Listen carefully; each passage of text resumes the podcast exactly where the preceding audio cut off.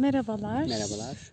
Ee, kendimi arıyorum. Ya Sen isimli bir podcast yolculuğuna çıktım ve uzun zamandır planladığım ve harekete geçmek için belki de tam da şu an olduğunu fark ettim. Özgür Baba'yla beraberim. Teşekkür ediyorum ee, bu harekete geçme sürecimde beni desteklediğin için, teklifimi kabul ettiğin için. Ben teşekkür ederim. Birkaç soru sormak istiyorum ben. Ee, öncelikle seni tanımayanlar için kendini kısaca tanıtabilir misin Özgür Babacığım? Kısaca tanıtayım. Hmm. Böyle 20 yaşlarda yola çıkmış. Enstrümanıyla beraber uzun yollar yapmış. Uzak Doğu'da 10 yıl kadar hatta daha fazla yaşamış birisi olarak. Sonrasında Türkiye'ye döndüm ve Türkiye'de yolculuklarıma hala devam ediyorum. Yerleşik bir hayatım yok. Gezginliği ve seyahlığı seviyorum. O kendini arayış için çıktığım yolda bugün o yol hala devam etmekte. Buldum her şeyi kucakladım ve bana güzel bir özgürlük getirdi. Hem maddi hem manevi özgürlükler kazandım bu yol sayesinde. Hı hı. O yüzden yollara şükür olsun diyorum. Teşekkür ediyorum. Eyvallah. Ve her yolun sonu da e, hep bir şekilde bir özgürlüğe bağlanıyor. Ben bunu hep hissediyorum. Bir şeyler yazdığımda ya da dinlediğimde, içimden düşündüğümde. Onun için Özgür Baba çok anlamlıydı. Şimdi hmm. yine açıkladığın için teşekkür ederim. Ee, diğer bir sorum, süper gücün nedir? Birazcık da tahminlerim var küçük ama nasıl keşfettiğini merak ediyorum. Süper gücüm sevgi olduğunu düşünüyorum. Hatta şu alemde süper güç deyince aklıma gelen tek şey sevgi ya da aşk. Daha bundan daha güçlü bir şey olduğunu düşünmüyorum. Ben de bunu yollarda buldum. Önce kendimi tutmayı, sıkmayı bırakıp şöyle bir servis bırakıp şöyle bir akışa geçip ondan sonra da gönlümü açmam gerektiğini yani okuduğum kitaplardan da hep bu yöne doğru böyle bir yöneltme vardı ama bunu nasıl olacağını bir şekilde hiç anlayamıyordum. Ve yolda yaşaya yaşaya, geze geze, göre göre o o hizmet hizmet bilinci denilen şeyi yavaş yavaş kavraya kavraya ne olduğunu anlayınca o kendiliğinden hayatımın bir parçası oldu ve gerçekten tüm güzelliklerin o, yoldan geçtiğini fark ettim. Hizmet gönlünü açma ve paylaşım hiçbir beklenti içerisine girmeden. Bana öylesine bir büyük bir alan açtı ki insanlarla kucaklaşmamı ve çevremin güzel insanlarla dolmasını sağladı. Ve o güzel insanlar beni alıp bir yerlerden bir yerlere taşıdılar. Her biri bana ayrı bir kapı oldu. Bugün geldiğim şu noktada tüm o insanların ve hayatımda çok büyük önemi var ama sevginin çok büyük önemi var. Beni buraya getiren sevgi oldu. Önce benim kendi kalbimi açtım. Sonra o açık kalp sayesinde insanların beni taşıdığı getirdiği şu nokta oldu. Ee, Özgür Baba yapan da bu sevgi aslında. Bu süper gücüm sevgi. Kesinlikle böyle söyleyebilirim. Kesinlikle. O sevgiyi gerçekten hissedebiliyorum. Teşekkür ederim. Teşekkür Peki, e, küçük Özgür Baba'yı hatırlasak, şöyle bir geçmişe gitsek. Küçükken olan bir hayalini paylaşabilir misin? Küçükken olan hayalim Küçükken hayalim içimde hep böyle beni çağıran bir ses vardı. Çok gizemli bir sesti. Benim küçükken olan hayalim de aslında hep yollara yollardı. Yeni yerler keşfetmekti. Ben aslında şu anda o çocukluk hayalimi yaşıyorum. Hı hı. Ve, ve bundan da çok keyif alıyorum. Evet. Ve insanların hayallerini yaşamaları gerektiğine inanıyorum. Çünkü bu dünya zaten hayal ettiğimiz bir dünya. Ve hayallerimizi yaşamak için geldiğimiz bir dünya. O yüzden ben çevremdeki insanlara e, yaptığım tavsiyeler bu yönde oluyor genelde. Hayaliniz yaşayın. Neyse hayaliniz onu yaşayın. Bunu yapmanız takdirde mutsuz olacaksınız. Çok güzel bunu duymak. Küçükken ki olan hayalinizi şu anda yaşıyor olduğunuzu duymak. Peki şöyle bir düşündüğümüzde sizi zamanın, mekanın ötesine götüren, farklı diyarlarda hissettiğin bir şeyden bahsedebilir misin? Belki bir hobi, belki unutulmaz bir deneyim. Yani bir nevi benim aklıma size bu soruyu sorarken bu hemhal olduğumuz anlar geldi. Sizin için de böyle bir anı, böyle bir hobi paylaşır mısınız? Benim bu hayattaki hobim, hayatımın artık çevrilen bir şey haline gelen şey aslında müzik. Ben enstrümanımla gerçekten hemhal olduğum anlarda böyle bambaşka alemlere gidiyorum. O notaların da beni onları özgür bırakabilirsem eğer yaptığım müzik anında beni inanılmaz yerlere götürüyorlar.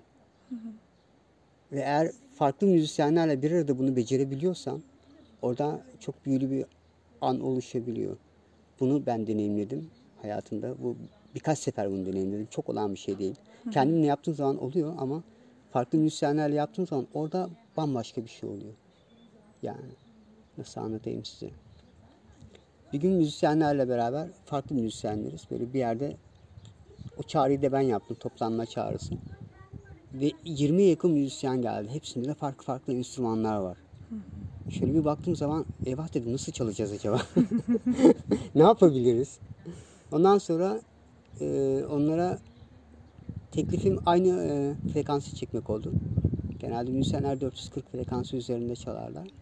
Ve ben de uzun zamandır 432 çalıyorum. O şifa verici bir frekans olduğu söyleniyor. Bu yönde araştırmalar var. Ve tüm müzisyenler 432'ye çektik ki bu bayağı zaman aldı. Bir buçuk saat kadar.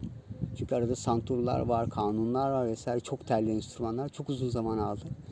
Ama ondan sonra başladığımız müzik o ilk enstrümanın sesini çıkarmasının ardından diğer enstrümanların da onu takip etmesiyle böyle bir şey oluşmaya başladı kendiliğinden. Hiç tasarlanmamış bir müzikti.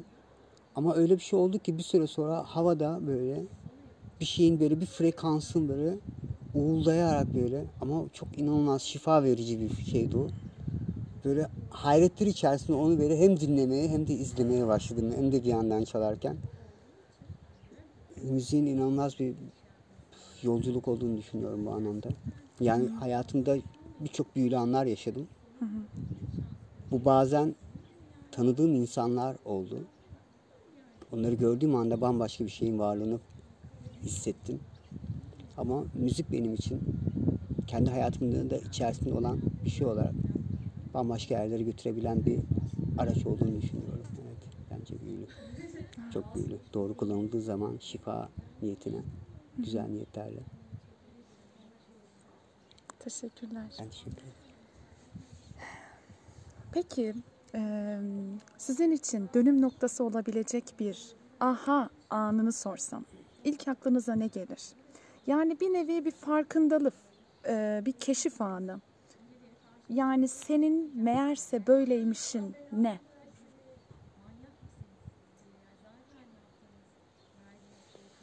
Hmm, benim meğerse böyle bir şeyim. Benim hayatımın dönüm noktası aslında.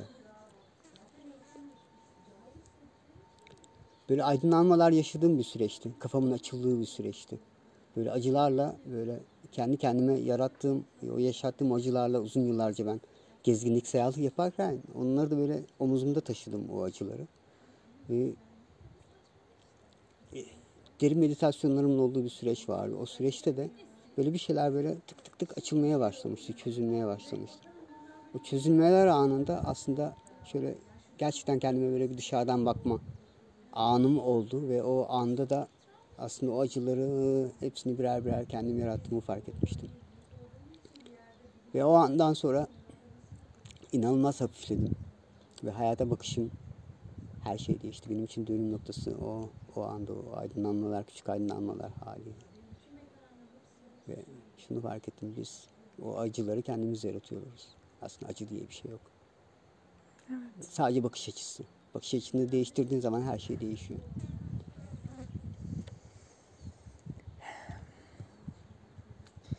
Peki Özgür Baba tüm dünya sesini duysa hatta seni dinleyip dediklerini uygulayacak olsa ne derdin onlara? Bir şey der miydin ya da? Yani herhalde şöyle derdim. Bakın çok güzel bir dünyamız var. Çok güzel bir gezegenimiz var. Hani burayı cehenneme çevirmek de elimizde. Ki bunu yapıyoruz. Ama burayı cennete çevirmek de, burada güzel bir hayal yaşamak da elimizde.